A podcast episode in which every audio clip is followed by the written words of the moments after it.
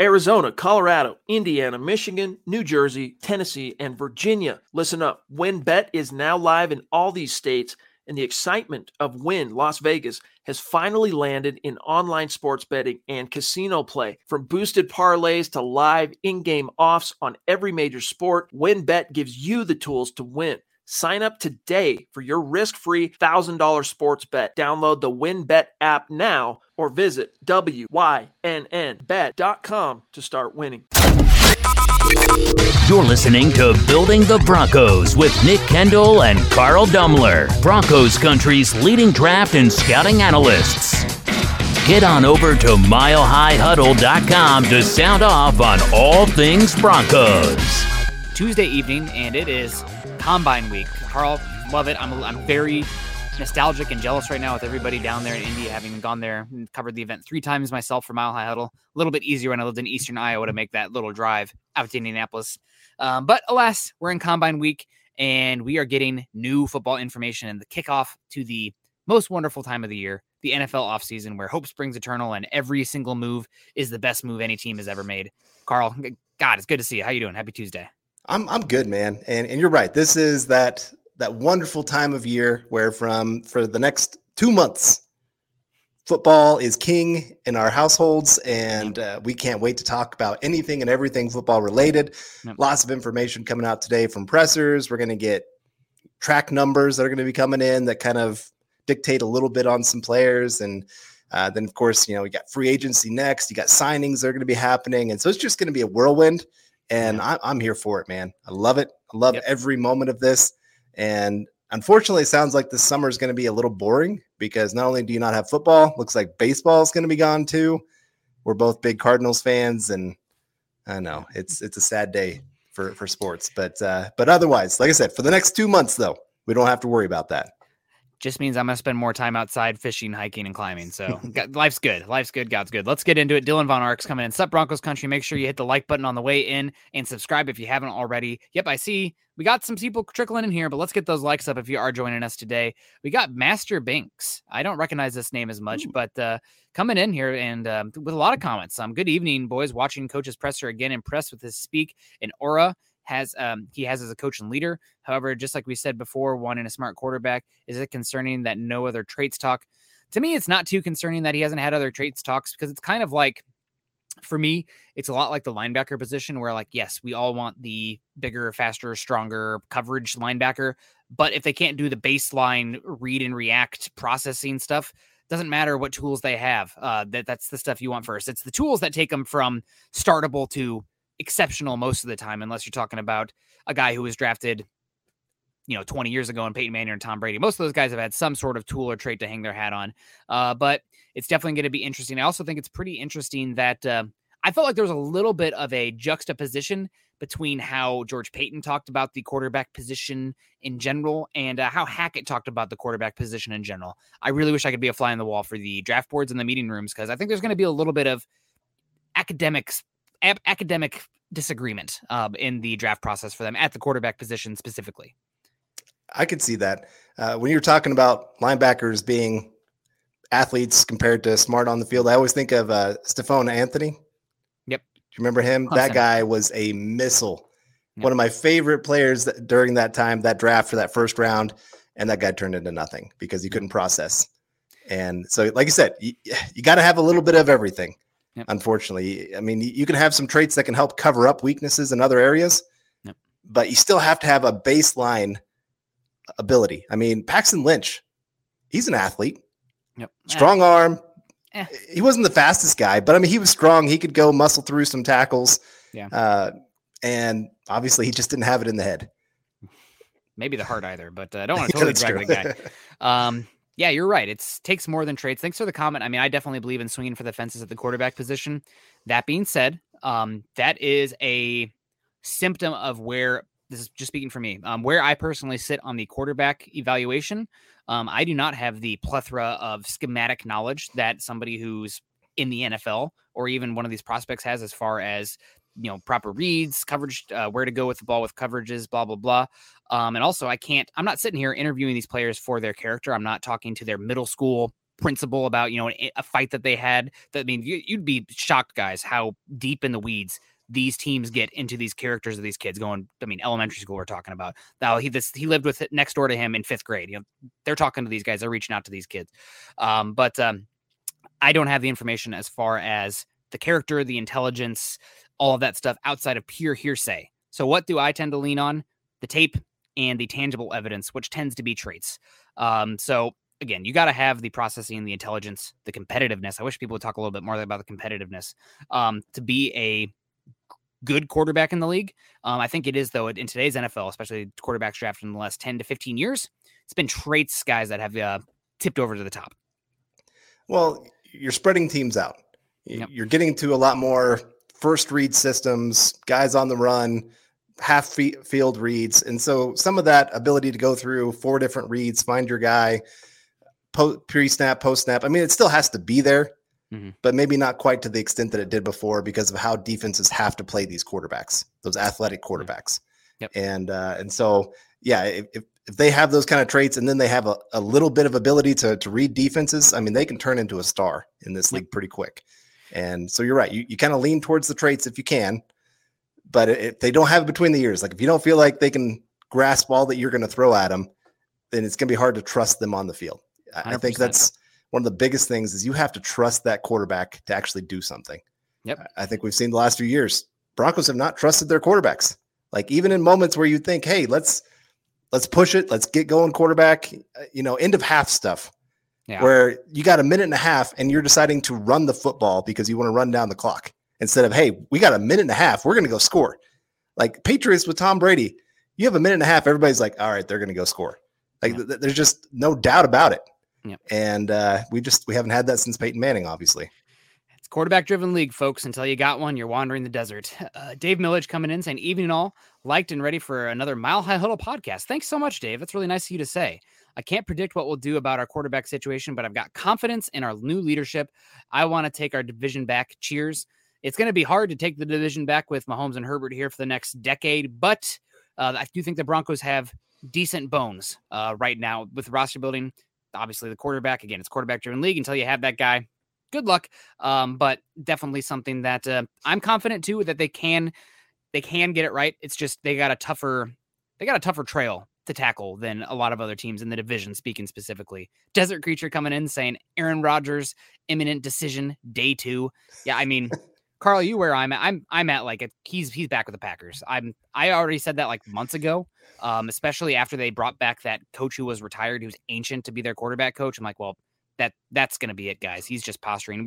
I feel like the, not to get too much into a stupid analogy here or a high school type analogy, but like I am the nerd that the hot girl took interest in. Like, well, maybe I'll take him to prom just to make her boyfriend jealous, and then just immediately goes back to her boyfriend. I'm so sorry. I always loved you. Like, well, I feel I'm used. You used me. Um, and that's yeah. how I feel about the Broncos with Rodgers. I, I think. I mean, Rodgers loves the attention.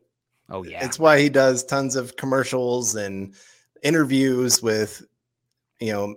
Going on the Pat McAfee show, you know, those kind of things, loving those. He just wants everybody to be talking about him. Yep. And so I'm sure he'll drag this out as long as he can. Yep. I, I do wonder if there's ever a point where the Packers are like, we're done. Like, yep. I'm sorry, you've pushed this too far. We're tired of this. Uh, it's it's going to take a lot to get to that kind of point because it is Aaron Rodgers, two-time yep. M V P or two-time repeat M V P guy. So I, I wish it would happen. But like you said, I, I'm starting to lean towards he's really going back. Yep. Is what it is. It sounds like um, just tidbits coming out. I know everybody's really dialed in on the with Paton and Hackett and all the information on the Broncos, but the N F L Combine is obviously a league-wide event, and you're getting a lot of information on the whole. And I think it was Bruce Arians today said that sounds like all the top veteran quarterbacks aren't going anywhere. Um, so I, I would even throw in Kirk Cousins as one of the top possible of veteran quarterbacks, not Jimmy Garoppolo. Thank you, Bruce Arians, for being wise. Not some people have been telling me Kirk Cousins and Jimmy G are the same.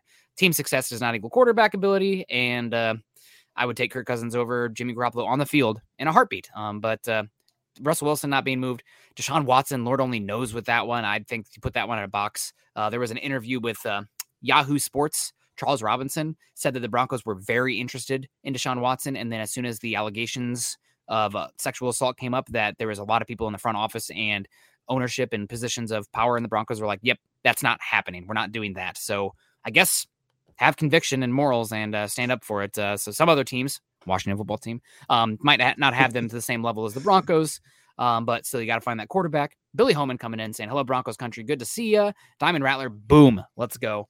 Awesome to see. Juan Espinoza. Always good to see Juan. Good evening. Just had a question. Do you guys think the Broncos will get a new V P of football operations? I'm not sure exactly how the Broncos are going to fill out their leadership positions in the front office. I think most likely you're going to just see responsibilities and tasks spread to people that are already there. And uh, the V P of football operations title might not, might not exist. I almost wonder if like Elway's title there last year, it's a little bit more, what's the word I'm looking for? Celebratory um, for his career to date in Denver, yeah. rather than an actual, like he's an advisor. It was an advisory role um, from my understanding. Yeah, it doesn't sound like he was in the building a ton. I mean, he still did work, but yep. th- there was a lot more time on the golf course, at the bar, yep. at his restaurant, yep. all, all those kind of things. And, and you can't blame him. I mean, he's reached that point where if he doesn't have the passion, you can't fake it. No. And it's just probably better just to have him out of the building at that point. But we got Trevor coming in saying, evening, Nick and Carl. It's Trevor. Just wondering if it showed who I was or just Facebook user. Uh, Trevor, yes, it does show you. And a nice picture there. It's small for me, but I can't can't quite see. But it looks like a very nice picture for you. I see some um, nice smiles. Yeah, there you go. That, that's the big thing. But yeah, hi, Trevor. Good to see you. Thanks for joining us this evening. Yeah, absolutely. Uh, thanks so much, Trevor. We can see you. Um, I was thinking about teasing you there, but Carl just immediately took the tease away. And um, we also got Salvi Nation coming in. Is it true that the Broncos are trading number nine to the Browns? That was just a mock draft from Mel Kiper today. Uh, Broncos in that mock draft traded back from nine to thirteen. And ended up taking Jermaine Johnson, the second out of Florida State, at the thirteenth pick, while also getting a third round pick from the Browns. And uh, so not true, but definitely a possibility um, for the Broncos. Obviously, we heard George Paton today said you want more draft picks if possible. You want to, he said the number was ten, which I think is interesting. And also, to me, ten draft picks is not ten draft picks. Like if you have one second and six sevenths, of course, that's different than uh, having, you know, five top one hundred picks. Um, so it's, it's a, it's a simplified, I guess, words that he's using there to explain it, but, um, definitely possible for the Broncos to move back. And I love it. And this is something we've talked about as well on here. He talked about trading back, not only giving yourself more, you know, shots at the bullseye, I think is the phrase he used, but more flexibility in the yep. draft. And that's just, it goes beyond the draft. You can play the draft board. If you see a guy slipping that you love as a scheme fit, you can go get him, or you can trade those picks for veterans to fill out your roster as well for teams that, uh, are in cap trouble or changing schemes. They just don't want guys anymore. So it gives you a lot of flexibility in the draft. And that's something that's, I've been very impressed with the Baltimore Ravens um, over the last decade as well. They always have a bleep ton of picks um, thanks to the compensatory formula. Nobody does the comp game better than the Ravens. And um, that gives them a lot of flexibility in the draft. It also gives them a constant good turn of young, cost-controlled talent and depth. So I, I'm with you, but no, they have not traded back yet. I would not be shocked at all if the Broncos traded back. It's going to take two to tango, though. Yeah. Would you be happy about that, getting an extra third-round pick to trade back four spots? Yeah, I would, because I think that the guys that were available there were pretty much all the same guys that would be available at thirteen, and to give myself another pick that uh, might be able to then trade back up into the first round for a cornerback or an edge rusher or a tackle, I think that's fine. I mean, you're not talking about moving back very far, and I also don't think there's going to be teams tripping over themselves to move up in the draft to go get quarterbacks this draft. Like people are like looking at the Justin Fields, uh, New York Giants trade last year where the Giants traded or the Bears traded twenty, a third round pick and a twenty twenty-two first. You're not getting that this year in this draft cycle because sorry guys, the quarterbacks and even the top premier talent at the top, Teams aren't going to be teams aren't going to value that as much as last year. Every draft is not the same every single year. So this year's a slightly down year. Peyton said it's still good. It's I think it's a little bit down at the top, um, but uh, still a good year. And I would be happy if they're going to take the same. I think they would take Jermaine Johnson at nine uh, in this kind of scenario. So moving yeah. back and getting that pick, and also him costing a little bit less against your captain as well, barely. But you're oper- uh, talking about fractions. So yes, do what I want more, of course. But another top one hundred pick in this class. Giddy up, man! This is a this is a good top one hundred. Yeah, you're right. It's it's not top heavy. You've got maybe yep. two or three really elite prospects. Unfortunately, most of them are not at elite positions. You know, probably the best player in this draft is a safety. Mm-hmm. And then maybe center from from Mister Iowa. He's so scheme specific that it kind of freaks me out. But uh, yes, he's very good. Right. But those are the two players, it sounds like, that most everybody has at the top of their board for those positions. Yep. All other positions, teams vary quite a bit. So it just kind of shows, again, this is not a top-heavy draft, but it is a decent depth draft. You know, and it's kind of nice where twenty twenty-one, they had the fewest prospects enter the draft. And so it kind of meant twenty twenty-two was going to be a deeper draft. Yep. I, I was hoping there'd be a few more players that would emerge as amazing prospects, but it just hasn't happened that way. And of course, then when the quarterback position's down, it just makes everything kind of wonky anyway. But, yeah. uh, but yeah, so getting the extra third round pick, like I said, it gives you some extra flexibility to go do whatever you want. Broncos really can do whatever they want right now with two second round picks, two third round picks. Mm-hmm. They can do quite a bit. So I'm excited. If, if they don't make the trade for Aaron Rodgers, then the draft is going to be really, really fun. Yep, absolutely. And we got Roy Osborne coming in saying articles are saying that Broncos are willing to go at multiple draft picks. Never heard that from Hackett or Paton. Um, don't know specifically what you're talking about, but there was an interview with probably the predominant Broncos insider, Mike Klis, yesterday um, before the draft, saying that the Broncos, uh, how did he word it? He worded it in a nice way. Um, none of these quarterbacks have yet to shown the ability to be taken at the ninth overall pick. He said something like that, yeah. Other than, you know, totally slamming them. It's like, they're essentially, they're not top ten caliber draft picks, but you could see the Broncos package some picks and trade up into the back end of the first round or use uh, one of their round two selections at the quarterback position. And Klis said he would be quite surprised if the Broncos didn't take a quarterback in the first two rounds of the draft this cycle. So, uh, so that's what I'm, that's what I'm thinking he's talking about. Well, Jeff Legwold actually asked the question, would you trade multiple first round picks to get your quarterback? And George Paton said, we are willing to be aggressive to get our quarterback. Yep. So he, Paton himself didn't say, yes, we'll give up multiple first round picks to go get our guy. Yep. He just said, we'll, we're willing to be aggressive. Now that, that can mean a very wide range of things. It could mean trading up from nine, which I doubt. Yeah. Or it could mean trading up from the second round to the end of the first round. That can be an aggressive move. Yeah. Uh, I mean, Baltimore made that move to go get their quarterback, Lamar Jackson. That that's an aggressive move to go get a second first round pick. Yeah. Yeah. And the other thing is with uh, trading those picks, um, he talked about, you know, being able to get those extra picks to move up and get Javonte Williams. And then also, you know, having picks to trade back or, and get more picks then. So you, you, George Paton, he likes to play the draft game. Um, and we're going to get this up here while the wheel spins. There we go. Uh, we are going for our just starting first, I guess, second show of the month, um, because we had one this, no, we didn't. It's today Wednesday. I don't even know what day it is. The first evening show of the month where you have our big star goal, two hundred fifty thousand stars for Bronco jersey of your choice. Uh, heck, if you guys are still in on the lock train, this is your chance to be loud and proud. We're trying to go for that uh, two hundred fifty thousand stars. So make sure you guys are getting the stars in via Facebook for a, to support Mile High Huddle, make sure these shows continue uh, to come live, you know, seven days a week, d- different shows, so much content coming out from us. Um, and by doing that, but also give yourself a chance to uh, to win yourself a jersey by entering this raffle, uh, getting your stars in there. And speaking of stars, Travis Weber, good friend of mine. Um, at some point, Travis, I'm just going to have to have a show where, where I sing poetically about Devin Lloyd. Um, so because I, I really do love Devin Lloyd, even though he's a linebacker, um, but he's so much fun. Um, good evening, Nick, Carl, and Scott in Broncos country. What odds do you give Denver trading the pick number nine, let's say for Wilson? Because I think the Rodgers dream is all but dead, or trading down. I'm going to give it a, I'm not very good at the odds, you know, like whatever the fractions are with odds. I'm, I'm think of the world in ratios or, or I guess fractions, not fractions, um, percentages. So I'm going to go zero point one percent. Um, with uh, the odds of trading for uh, Russell Wilson. Again, another interview today, Charles Robinson on the Athletic podcast said that uh, things a year ago were worse for Russell Wilson and the Seattle Seahawks front office than they are right now. And with Pete Carroll going to be, what, seventy-one years old, seventy-two years old, by far and away yep. the oldest coach in football. Uh, I don't see them looking to go for that full rebuild. Um, and, and also we've just seen uh, a team, I think a lot of teams are saying, looking inward and reflecting after Matt Stafford was traded from Detroit and then went on to win a Super Bowl in his first season. Huh, maybe the quarterback who is flashing traits and is a top ten talent isn't succeeding because he's not good. It's because what we've done around him isn't very good. And we're talking right. about those quarterbacks who are established as good, not these Daniel Joneses who we're hoping on. Right, and I think a lot of teams are humbling themselves a little bit with how many of these quarterbacks are showing how upset they are with their front offices and coaches and everything else. And, and so I think a lot of them have, like you said, taken a step back, looked at what have we done wrong? What can we do better?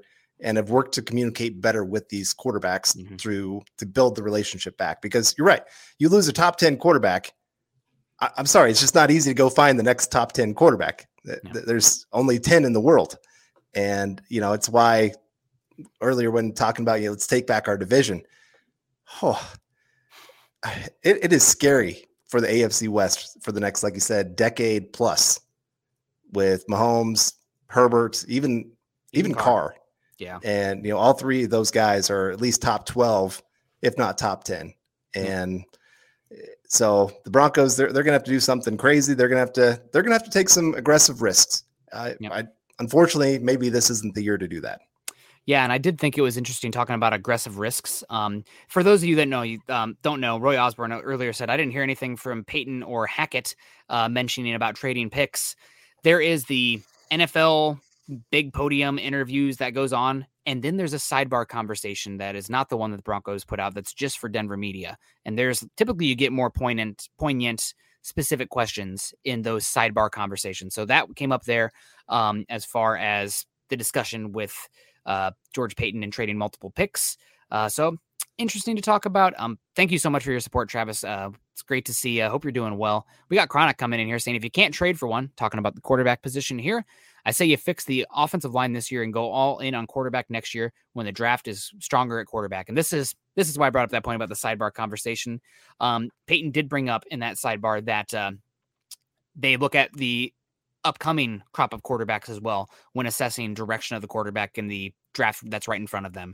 And if those guys, I don't want to say it too uh, pointed, but if those guys have eyes, um, then uh, they know that C J Stroud and Bryce Young are far and away better prospects than any of these, any of these in this class. And they would be one and two in the draft. The Jags would be trading out of that first pick so fast, you wouldn't even believe it um, to, to let somebody come up and get a quarterback. Uh, so next year's class is better. And also I really like a lot of the depth in next year's class too. Um, Miami has a quarterback, Van Dyke, who's pretty darn intriguing. I'm very intrigued by the tools of Will Levis, uh, Anthony Richardson, super high prospect, uh, or not prospect, recruit at Florida. He's interesting. So uh, we'll see. How I really like Jaron Hall at B Y U too. So, and then you got all these guys who like, oh, they might be great next year. They weren't very good, so they went back. Jaden Daniels, Spencer Rattler, uh, Slovis is another one. So yep. uh, definitely possible. I will say when you say fix the offensive line this year, Peyton Manning after my own heart. What positions is he talking about? Pass rushers, offensive tackles, and cornerbacks. My dude understood the assignment, man. He is not an idiot. God, thank God. Up there not talking about, you know, drafting nose tackles in the top ten or running backs. I mean, God bless you. Love it. Uh, thank you so much for the, the uh, comment, Chronic. Um, let's keep it going in here. Oh, we're talking some Ritter comments here. So let's get Ooh. back to the quarterback. We kind of hinted at it earlier. Um, I thought it was really interesting that not diametrically opposed, opposed but how Hackett, how Hackett, Hackett, that's two of them together. How Hackett described what he's looking for a court for in a quarterback was a little bit different than what I got from George Paton. So Hackett over here talking about uh, intelligence, toughness, and accuracy, and that athleticism is a nice bonus. Mm-hmm. Um, then you got George Paton saying like athleticism is huge in today's N F L and hand size. It's big. I think the word he used was big. Hand size is big. He doesn't say that you can't have small hands, but he says hand size is big. Um, to me, this is, again, diametrically opposing. I think Hackett very much is a Kenny Pickett guy. This is based on nothing other than vibes. and But but I don't think uh, Peyton's going to be a Pickett guy at all. So maybe that makes a Ritter a possibility. Maybe that makes a Sam Howell a possibility. I'm curious to see how Matt Corral does as well, but um, doesn't sound like uh, Hackett will be high on Willis. Does not sound like Peyton will be high on Pickett. Those are the top two quarterbacks for most people. So who knows after that? Yeah. Uh, we do know before this past college season, the Broncos were uh, a few in the staff were pretty high on Sam Howell. They liked a lot of what he was showing that, that junior year. And uh, this last year, obviously things kind of went downhill for him a little bit. You could blame that on coaching. You can blame that on playmakers being gone, whatever you want to blame it on. But I, I do think there's probably some interest in Howell. I mean, he's a smart kid, finished college in three years.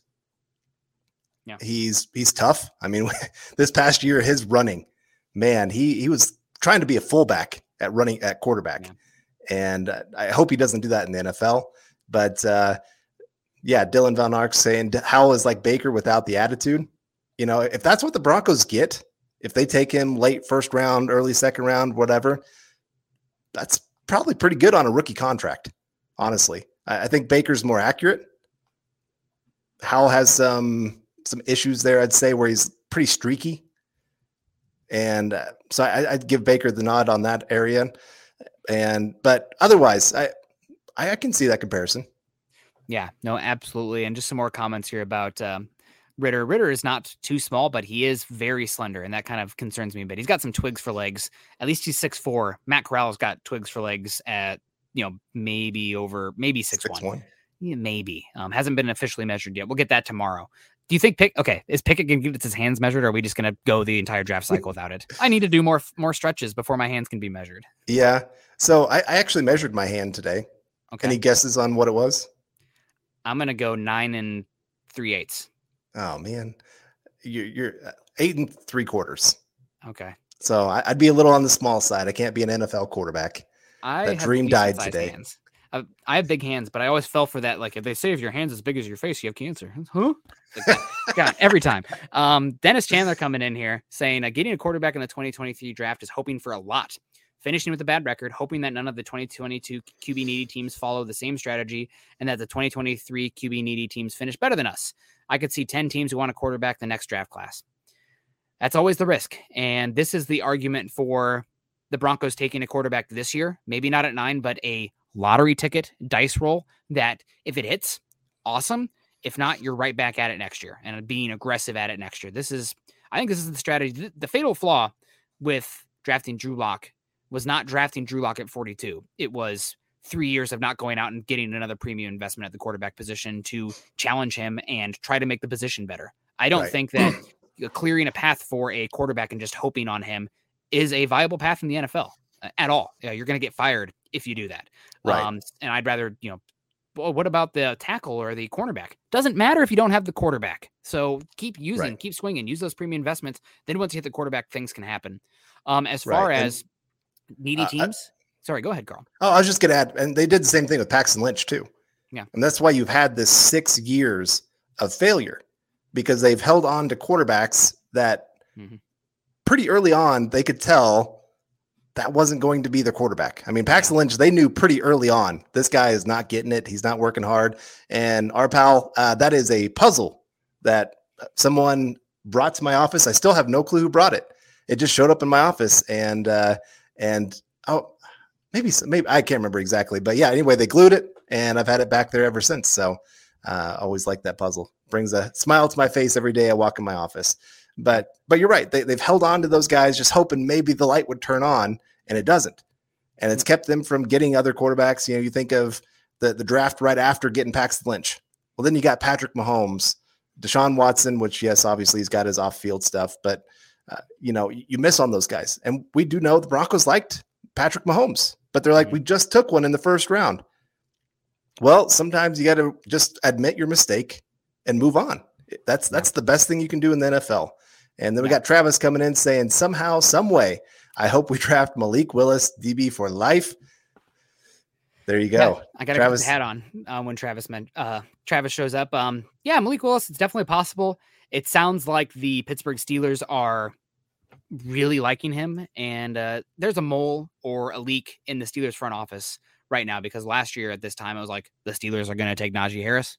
What do they do? They took Najee Harris. Um, the year before that, it was, or a couple years ago, is the Steelers really want to go, go up and get one of those linebackers. Traded up with Denver to come get Devin Bush, who's not been very good. Taking linebackers in the first round is always a dangerous proposition. Um, so this year it's Malik Willis, Malik Willis, Malik Willis. I say, you know what? I, Malik Willis would be fun in Denver. You know what I'd like even more is if the Steelers traded up to nine overall, and send Denver back to twenty and gave us a twenty twenty-three first um, to come up and get Malik Willis. Yes, please. Thank you. Have fun in Pittsburgh. I wish you nothing but the best, except in twenty twenty-three, where I hope you suck, because so we get the first overall pick. But other than that, um, if we don't draft Malik Willis, I'm really hoping uh, the Steelers will come up and trade for him. But who knows? Uh, Derek Wright coming in here. You think we can move Baron Browning to edge? What do you think here, Carl? I'm torn on this idea. I, I hate this idea of keep moving guys back and forth. And, and I thought he actually showed some very nice signs at off-ball linebacker. Mm-hmm. He, he actually did pretty decent in coverage for most, for the most part, considering how raw he is for the position. And, and I also like the ability when our defense coordinator was talking about, you know, we'll send rushers and we'll have guys coming up the middle and, and those kind of things. Baron Browning being that guy that's coming in and attacking that way. I would love that. I think he'd be great at it. And so I guess for me, I'm, I'm leaning toward just keeping him at off ball. Be, partly also it just depends on who they sign. Like if you go sign all three guys that are hitting free agency in Young, uh, Johnson and Jewell, then yeah, go ahead, move them to edge. That's fine. But if you only bring back one of those guys, you need to leave him there because that's a position that is has very, very little depth right now. Yeah, absolutely. Um, for me, this is the, do you move him to edge? No, but third down, definitely a possibility. You're going to look for different packages here. And what we just saw with Micah Parsons last year, everybody screaming about Micah Parsons to cover Travis Kelce. If you're doing that, you're using him wrong because he's a dynamic pass rusher coming downhill. He's not, you don't want that guy moving backwards as much as you can. What did the, what did the uh, Cowboys do on third down? They made him an edge rusher, not having to worry about contain on the edge, not having to worry about all that assignment in the run game. Just let him pin his ears back and hunt. Baron Browning has a similar athletic profile on third down and obvious pass downs. I could see them getting a little bit frisky uh, with Baron Browning's usage and a little bit of edge rushing use, uh, edge rushing uh, reps. Um, they definitely need to get better. This is, and this is maybe a little bit counterintuitively. Their pass rush was terrible last year, but like they have to be better on first and second down to earn those pass rushing reps. And I don't think there's a worse edge rusher in football right now than Malik Reed at containing the edge. He is just absolutely terrible against the run. I mean, it's just, it's painful to watch sometimes. Um, so maybe you see a thing where Malik Reed becomes a, more of a backup, and Baron Browning, if you get somebody who's a little bit heavier that can kick inside uh, in sub packages, Trevon Walker, um, then you can see Baron Browning uh, walk on down and be an edge presence. But it's, again, it's versatility. That's one other thing I like about Devin Lloyd. Uh, he's really good in space, but man, to put him on the edge as well as a speed rusher in sub packages, he can pin his ears back. There's some pass rush value there for him. Um, V Frozzy V, twenty dollars. Thank you so much for opening up the super chats today. I was starting to get a little bit upset that, uh, you know, Carl and I aren't good enough for you guys. No, thank you so much. V Frozzy. You're great. We appreciate you. Who is the best quarterback in this class? You had to ask the toughest question imaginable. Um, Carl, I'm going to kick it to you. What do you think? All right. Well, uh, last time you said Malik Willis, I said Sam Howell because I just wanted to be different. So I'm going to reverse it this time. I'm going to be Malik Willis because, because I don't like any of the other quarterbacks. I guess I'm going to bank on the traits to, to possibly turn into something. Yeah. I mean, he can make up for a lot of things just because of his feet. You know, if things break down, he can go do some different things that other quarterbacks can't. He's got a good enough arm. He's accurate on his deep passes, which I think with this wide receiver core could be a lot of fun to watch. Uh, so I, I'd have to put him up there. But again, I, I don't know where I'm taking him either in this draft. Uh, you got to love him. Um, if you're going to take him, you probably have to take him at, uh, honestly, you probably have to take him at uh, nine if you want him. So we'll see about that. And V Frozzy, uh, we got the boss man working in the background. And he says, because of your support today, we are going to send you a shirt. So make sure that you go to milehighhuddle at gmail dot com and uh, get at us. Make sure you tell us your name, address, and t-shirt size, et cetera, all that information. And uh, we'll be sending you a shirt. So thank you so much for the super chat and the support and supporting Building the Broncos on Tuesday nights. Uh, you know, you guys get those in there and you get a chance to win a shirt um, from us and support the show, support Mile High Huddle, support the Broncos. Um, we also talk about support, always supporting us. Michael Ronquillo down there in Tucson, Arizona, land of eternal sunshine. Michael always rocking Broncos country, very supportive. Good evening, Nick and Carl on Building the Broncos. Go Broncos. Thank you so much, Michael. You're always a great support here. We appreciate you. Also, Travis coming in here. Evening. Oh, yeah, he's also talking about uh, Josie Jewell being resigned. Obviously, you heard about Josie Jewell. Did you also hear the sidebar conversation? Again, not the direct stuff. Uh, Broncos have been have met with and have spoken with Bryce Callahan's uh, team as well about a possible reunion there. So it's Melvin Gordon's that one, Bryce Callahan, Josie Jewell, all some preliminary talks. Right. Did you notice in, I think it was George Paton's presser, he forgot Kenny Young's name? Yes. When he's like, yeah, we got these three off-ball linebackers that are free agents, and yeah. we got Johnson, we got Jewell, and I can't remember the other guy's name. And he's a U C L A grad. He was giving himself a hard time for yeah, that one. Um, yeah. Yep. So that's, I mean, God, he did that as well when he had an interview with Broncos dot com's Eric Dalala, where he's like, oh, yeah, we're going to lose some linebackers this year. It'd be really great if we could bring back Alexander Johnson and Josie Jewell. No mention of Kenny Young. And I, data's not very good either for Kenny Young. I mean, he was fine this year, but he was fine in comparison to Justin Strnad and uh, Curtis Robinson, who were not very good at their positions um, this last year. Uh, Michael Ronquillo coming back in, saying George Paton is working on a contract with linebacker Josie Jewell during the N F L Combine. He is talking to Jewell's agent during the event. Yep, this is a this really kicks off. And everybody's, you know, we we talk about the draft, the measurables and whatnot, but the N F L Combine is way more about the meeting of the N F L minds. This is where a lot of your free agency deals, trades, et cetera, are going to be mostly worked, uh, at least set up, maybe not ironed out. You got to take it back home and like work on some of the details, but like right. in some dark bars after way too many drinks, you know, this is, this is where N F L media or N F L uh, deals are getting done. And hopefully they can bring back Josie Jewell because he was, de- he wore the green dot last year. Um, he's actually been one of the better coverage players. If you're asking him to cover a tight end in space, like Travis Kelce, you already did it wrong. There's only like two linebackers in football that can do that well. Um, so good luck. Uh, so he's actually been good in coverage for what they've asked him to do. Smart player. I also, I also love watching them. I went back and watched some Josie Jewell from twenty twenty and seeing him pre-snap, you know, push Alexander Johnson to another gap, being like, nope, you're yeah. lined up wrong. Get over here. Josie, Josie's the, the brains of the operation for that linebacker room. It'd be great to have him back. For sure. And Michael, just want to say you are a superstar today. Yeah. Really appreciate all the stars and just all the comments. Uh, just it is a joy to see you in this chat every single time, every single week. I think you're in pretty much every single day. So uh, we really do appreciate it there, Michael. And and you're right. This is Jewell. I hope they can get him re-signed. I, I've loved what he brings to the field. He's not the best player, obviously, and it, but he won't cost a whole lot. Yeah. He's one of those players you can actually get a fair deal. You're not going to go overpay him just to make sure that he can't go to another team. And and you're right about the the combine. It is such a time where teams aren't supposed to be talking about these things of, you know, who's going to be free agents, who are we going to try to sign, but agents and teams are already talking, trying to work things out, get preliminary ideas of what a player's wanting in a contract, all those kind of things. So uh, it, it's kind of the the unwritten rule that the combine, you're allowed to do whatever you want.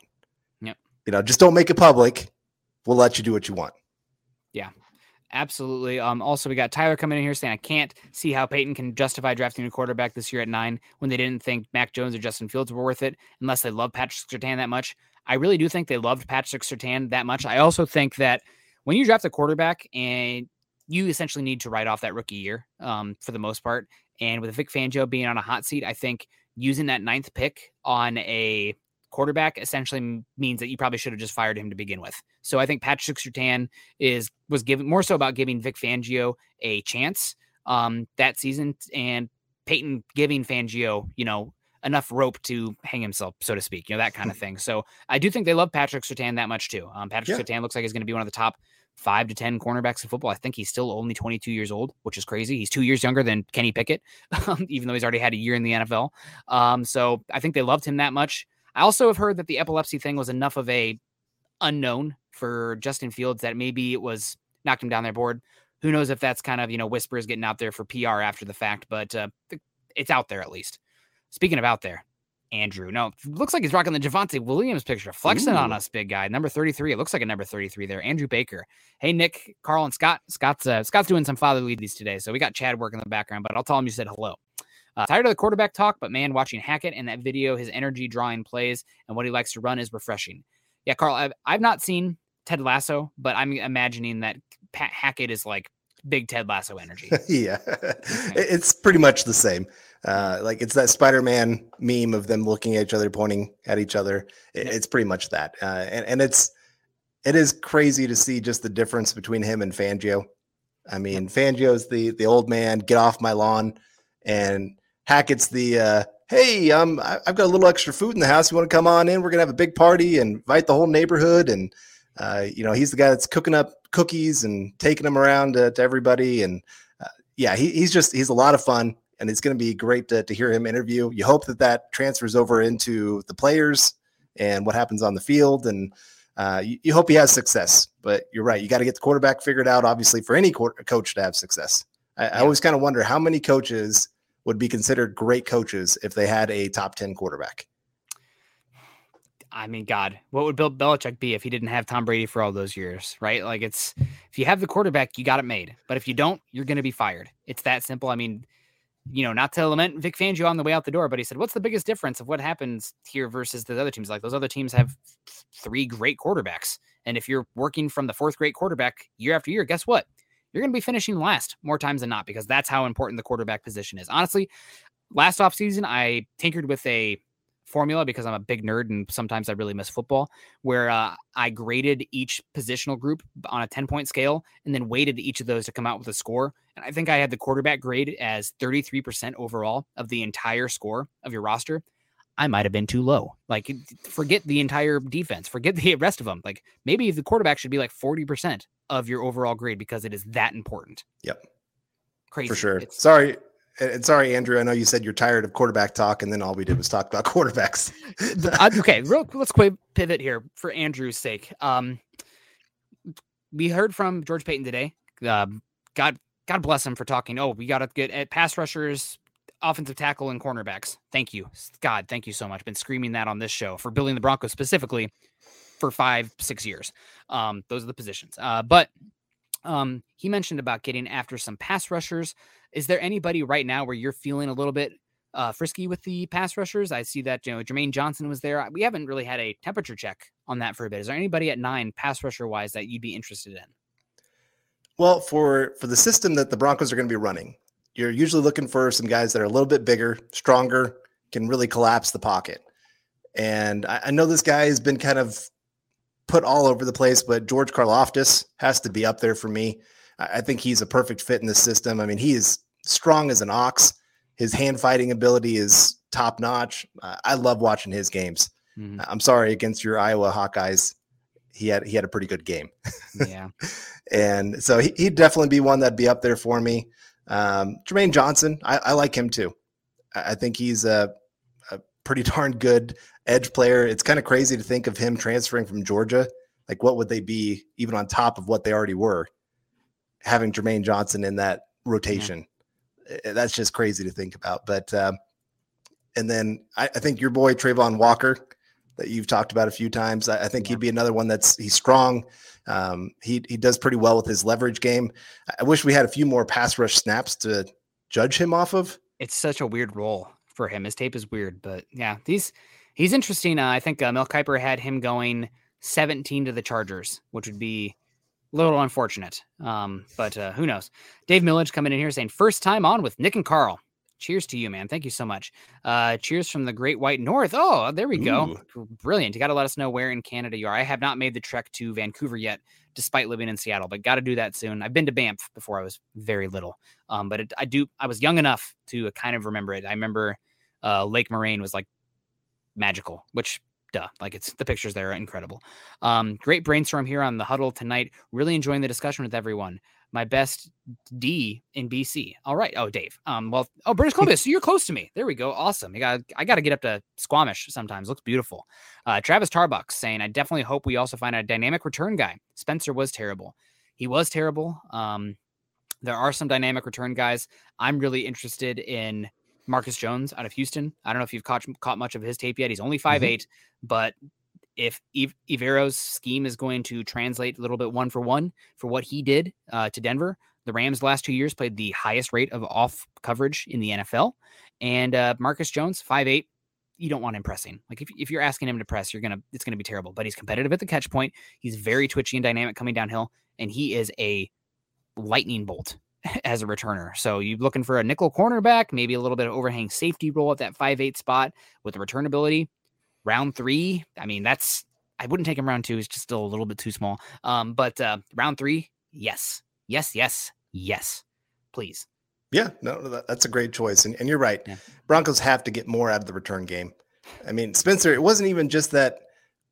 Like if he would have just fair caught everything, it would have been better than what he showed on the field. Yeah. It just some of his decisions, uh, you know, ke- catching it inside the five yard line yep. and deciding to return it, or, or even fair catching it, I think, a couple times. It, it just so many bad decisions. And I don't know if yep. you can put that on special teams coordinator or Spencer. I, I put it more on Spencer, really. He's mm-hmm. one that's having to make those decisions in that moment. And they've got very simple rules for returns. Like if if you're within this yardage line, you let it go into the end zone. And he just would not do that. But uh, we got Clee coming in saying, would you be mad drafting either Nakobe Dean or Tyler Linderbaum at nine? They seem like the only players most likely available at nine who have the potential to lock down the position for ten years. I mean, yeah, that's possible. And that's kind of talked about that this morning on the show with uh, Scott, where this is kind of mimicking a lot right now of the twenty thirteen draft class, where there was a lot of guys taken day two that were fine, but like the, the first round was landmine after landmine of bad picks. Um, and the team that honestly came out the best, the two teams that came out the best were, I would argue, not the Bills, who took E J Manuel, first quarterback taken, I think at pick seventeen or something. Woof, not very good. Um, but the teams that did the best, Lane Johnson going number four to the Eagles, freak athlete at offensive tackle, been their best right tackle in football for, for my money, um, up until two years ago when Tristan Wirfs Wirfs entered the league. Go Hawks. Um, but uh, the other pick that was incredible was Travis Frederick going to the uh, Cowboys, who ended up being an all-pro center for a number of years. So definitely think it's possible with Dean and Linderbaum. Uh, Dean, for me, they're both, the thing is, they're both very scheme dependent, in my opinion. Uh, Dean, for his size, is very good at beating guys to the point of attack and getting off blocks. But he also had the benefit of playing behind Trevon Walker, uh, J- Jordan Davis, uh, Devontae Wyatt, and top ten pick in twenty twenty-three, Jalen Carter, which meant that he didn't have to take on many bodies very often. He could just pin his ears back and go through holes like Moses was parting the sea um, to attack the quarterback. You know, it's crazy. Um, so I think he's good one that probably needs to be more in a four, four, three scheme where he's not asked to come downhill and scrape and fill gaps as much. He can be free to use those instincts and chase. Tyler yep. Linderbaum, six two, two ninety. If you're asking him to take on nose tackles, or if you have great nose tackles in your division, I'd be a little skeptical. I don't think he's going to be able to handle them one-on-one. If you're running his own scheme and you have a lot of uh, outside zone, he's he's definitely interesting. There's some upside there. Also, there's no doubt about, uh, I can't speak for this for every single player, but there's no doubt about Tyler Linderbaum's football character. That dude is a uh, football-aholic. He yeah. loves the game. So, so what scheme did Hackett say he's going to be running? Outside, outside zone? zone? Yeah. So yeah. He is actually a good fit. The and, thing about taking but, him at nine is that, like, if for that position where, like, they're never taken in the top ten, not even, a, like, we're talking center. Like, that's, I don't know if that's ever happened. He has to end up a Hall of Famer, or the pick probably wasn't the best use of resources. And that's a very thin line to walk, right? It's right. like Hall of Famer bust for, ugh, I don't know. It's it's not like taking a kicker in the first round, but it's not, not far. Right. And it's hard because I look at our interior offensive line right now, especially with bringing Graham Glasgow back. It's not a need. And so to to use a premium pick on a guy at a position that's not one of the top tier positions, yeah, when you don't even have the need at, in the first place, it's hard for me. And I understand, like, Cushenberry uh, is the starting center, and he wasn't great this last year. I, I don't think he'll be the starter this next year. I really don't. I think it's going to be some kind of combination of Reisner, Glasgow, and uh, and Miners. Mm-hmm. And I don't know which position they're all going to play. But yeah. Glasgow has center experience. Reisner has center experience. They were trying to train Miners to play center before he got put there at guard. So all three of them have cross done guard and center. Yeah, ca- yeah. cross trained. So I-, I could see either of them going that way. That's the only reason, or that's not the only reason, but it's one of the main reasons I don't think Linderbaum's going to be the pick unless they're end of round one and he's still there and they're going, we can't pass up this kind of talent. Yeah. Absolutely. Austin Ryder, what's up, boys? Made it to the live stream tonight. Always good to see you, Austin. Uh, we also got Gee Hill coming in, keeping the lights on. Uh, thank you so much, Gee. We appreciate it. I cannot tell based on your picture because I swear to God, it's like a micrometer across, but it looks like it's a it's a puppy. I, if it's not a puppy, I'm really sorry to offend you. I cannot it is. explain how small it is. Okay, that's like if that would end up being like, you know, that's my grandma. Like, oh my God, I can't see. I'm sorry. Um, Gee coming in saying, I think Locke should get a chance with the staff and we draft edge, right tackle, cornerback, and go for quarterback in twenty twenty-three. We will have a winning record. It's a start. Dem- Denver Broncos for life. Defense wins championships.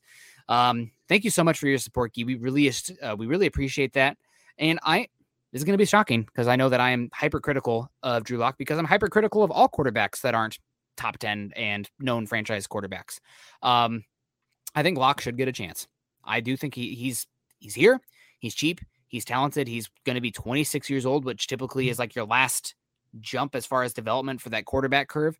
And uh, I think he's a solid scheme fit for a scheme that's got a lot of first reads should be open kind of thing, high-low concepts, half field going on. Um, so I think he should get a chance. It's obviously going to depend on what other quarterback they bring in because make no mistake about it, they're going to bring in another quarterback. Um, what level that is?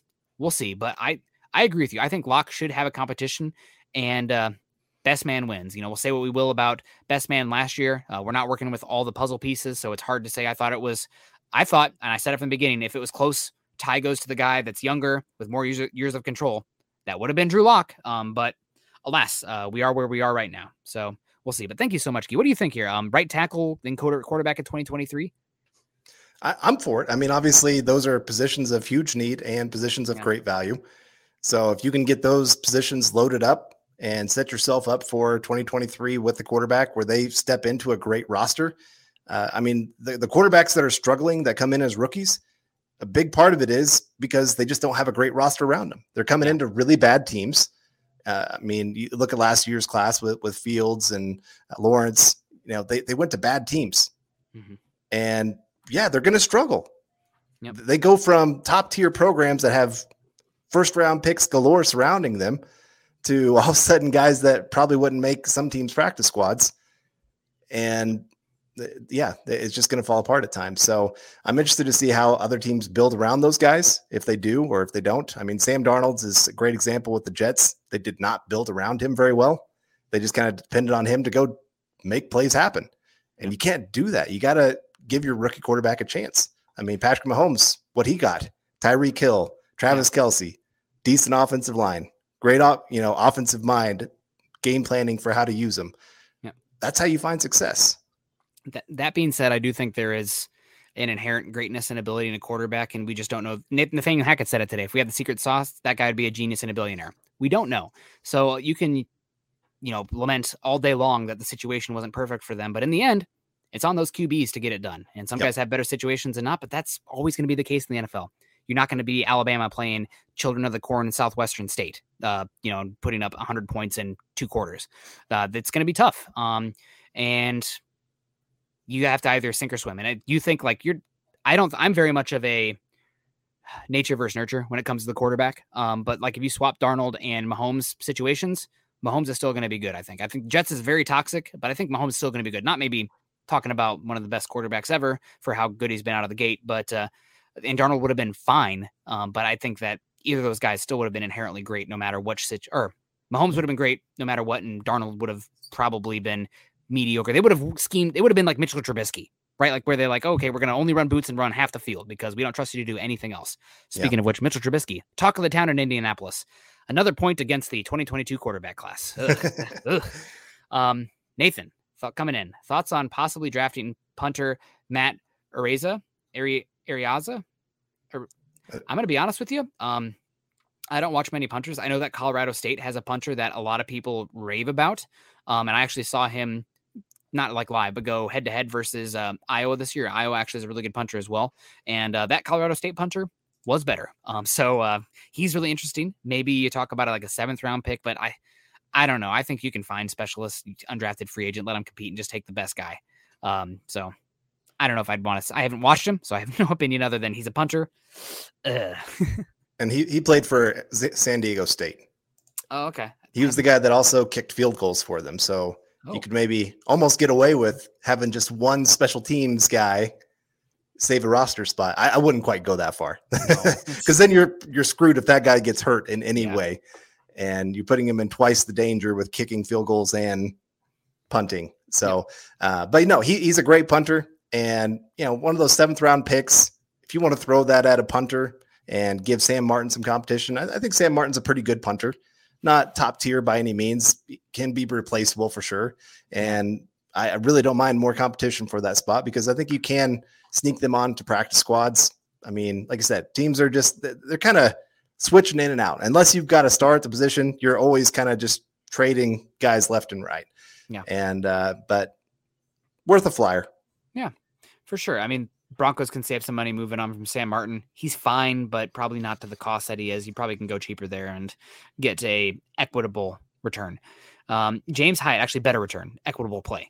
Um, James Hyatt coming in here saying edge or offensive line at nine. If someone offers to trade up and giving up another second, go for it. This draft is best for filling out needs this year. Just weak at quarterback, late second or a third for quarterback. Um, again, Mike Klis said that the Broncos are looking to draft a quarterback late first or in the second round. So at least from what he's hearing, hearing things can change. Um, as we saw also Peyton is incredible at keeping things close to his vest.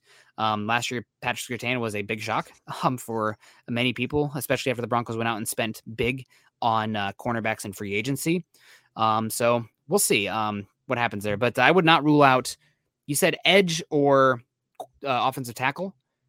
Peyton kept saying pass rusher. He did not say edge. He said pass rusher. So I think you can shoehorn uh, Travon Walker, who's kind of an edge slash five technique hybrid, um, and maybe even Devin Lloyd uh, because of how good he is rushing the passer off the edge as well. Yeah, just right. just for pass rusher. Well, and especially after what we saw last year. Yeah. Um, when when teams were using those guys in more hybrid roles, if they can get after the the quarterback, they're going to go get him. Opportunities to go get after the quarterback. I mean, that, that's the most important thing you can do. And uh, so it's one of the reasons that Devin Lloyd, I don't mind him as much compared to other off-ball linebackers. Because like you said, if he can bring a little bit more multiplicity to the defense, go for it. Yep. Absolutely. Absolutely. We got uh, Big Mel is a mile high. Hope you're doing, Mel. Hope you're not too high. Um, we're talking to you. Mel, what's going on? No, um, Glasgow to center, Miners to right guard. And then he also asks, uh, is Reisner really the truth? I think this is definitely a possible uh, grouping of the Broncos interior offensive line. I think that Lloyd Cushion uh, very well uh, could see himself as a depth piece with this scheme because he just does not climb very well. Uh, he's more of a power player and pass protector first. So um, he's uh, it's definitely possible. Is Reisner the truth?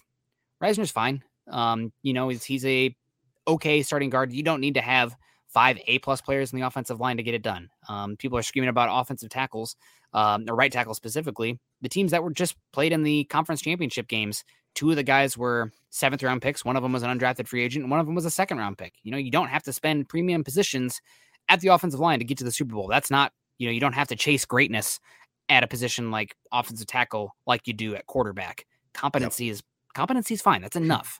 Um, so... Well, Uh, really the truth, he's fine. Fine. I wanted to ask you this question because George Paton brought it up, that he and the coaches, one of the discussions that they've had is what players on this roster fit what they want to do and which players don't. Which players do you think get a boost because of Nathaniel Hackett now being a, a Denver Bronco coach? Oh man, this is a this is an interesting question, Carl. Uh, definitely getting a boost. I would say Reisner does get a boost. Yep. Um, I would say Noah Fant gets a boost, although he's actually been high usage, like per target compared to other tight ends in the, in the league. But I think Fant gets a boost. And I would say Drew Lock gets a slight boost as well. A uh, more simplified scheme. That's probably going to be more play action, play action centric. Who doesn't fit what they're wanting to do? Um, for me, I think that Cushenberry is one that I'm concerned about. Uh, on the surface, I would think Natane Moody, but then I went back and thought uh, Brandon Brooks for the Eagles for a number of years at right guard, not the most fleet of foot, but an absolute unit that could move guys from the point of attack. Um, it, and they were an outside zone heavy scheme and he worked fine. Um, that being said, he was literally be- between the most athletic center and right tackle in football, flanked on each side of him. Like that's not hyperbole. Jason Kelsey's different. Like people talk about, uh, Tyler Linderbaum being an athlete, Jason Kelsey is a better athlete. And I don't know if there's a better, oh, I don't know what's going on, a better athlete than, uh, yo, check out Dylan's new tattoo. Awesome. There we go. Um, That's sick.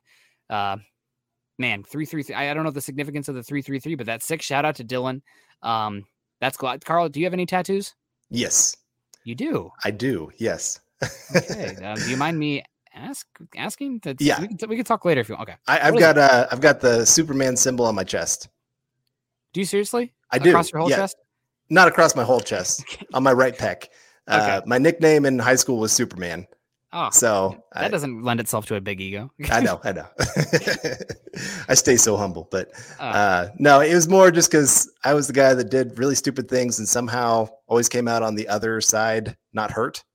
Other than and your so teeth getting knocked well, out. Well, yes. Okay. I had teeth knocked out, but beyond that, you know, they, I, I could go into stories, but I won't here right now.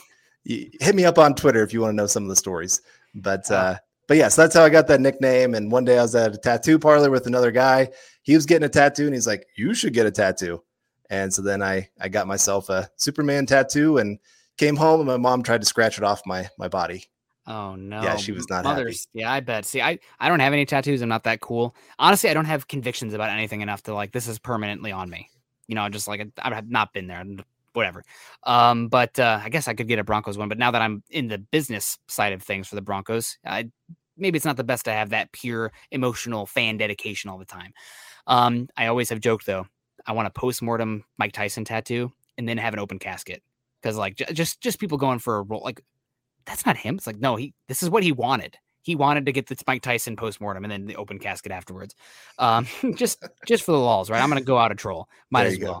Michael Ronquillo coming in. Great show tonight, Nick and Carl. I'm building the Broncos. Thanks for what you guys do for Broncos country. Go Broncos. Thank you so much. Uh, we really appreciate that, Michael. You have you are such a great support for this show, constantly coming in. Uh, it's amazing. I uh, don't even know what to say. Thank you for everybody who's given us support today. Uh, Guy Hill came in with the twenty dollars. Um, we had some other ones as well come in. Andrew Baker came in. It's been great. So you guys are all awesome. We really appreciate you. Uh, any final thoughts, Carl, before we start to get on out of here? Obviously, the big interviews today. Love Nathaniel Hackett's energy. Love George Paton's uh, thoroughness. Um, he pretty much made it known that the Broncos are going to be looking very hard for quarterback, but that's been the story the last six years. So hope, I mean, they got to hit it eventually, right? It's the law of averages, gambler fallacy there, right? Uh, uh-huh. But um, we'll see what happens. Do you have, do you have any other big takeaways though? Well, I just wanted to give a shout out to, to V Frozy V. Make yes. sure you hit up uh, the Mile High Huddle Gmail email account one hundred percent with your name, address, and shirt, shirt size. We'd love to get a shirt sent out your way. Really appreciate the support here today. And uh, no, you're right. I mean, that's, obviously it's going to continue to be the biggest question. I know Andrew said, I'm tired of talking about quarterbacks. Well, just unfortunately, it's the talk of the town until you get one. And then when you get one, that's all you want to talk about is that guy. So it just, that's the way of the N F L. And, uh, you know, we'll, we'll talk about a lot more than just that, of course, throughout this whole offseason, especially these next couple months, getting up to free agency, getting here to the combine, you know, who's going to be great, who's not going to be great, all those kind of things. So we'll, we'll mix in a lot of different topics here. But, yeah. but no, it is. It's exciting that the combine's here. It doesn't even feel like it's here. Like it, it just... I don't know. This feels like a weird off season, and probably because my life is just kind of in chaos with different things that have happened, but uh, good things. I'm yeah. not trying to say bad things, but, uh, but no, it is. I'm excited to watch the combine this week and just see which players finally emerge. Yeah. Thank you guys so much for joining us tonight. This is Building the Broncos. We're out live with you guys. Is that what the hat says? Building the Broncos. Yep. We're live every Tuesday night at six o'clock Mountain Time.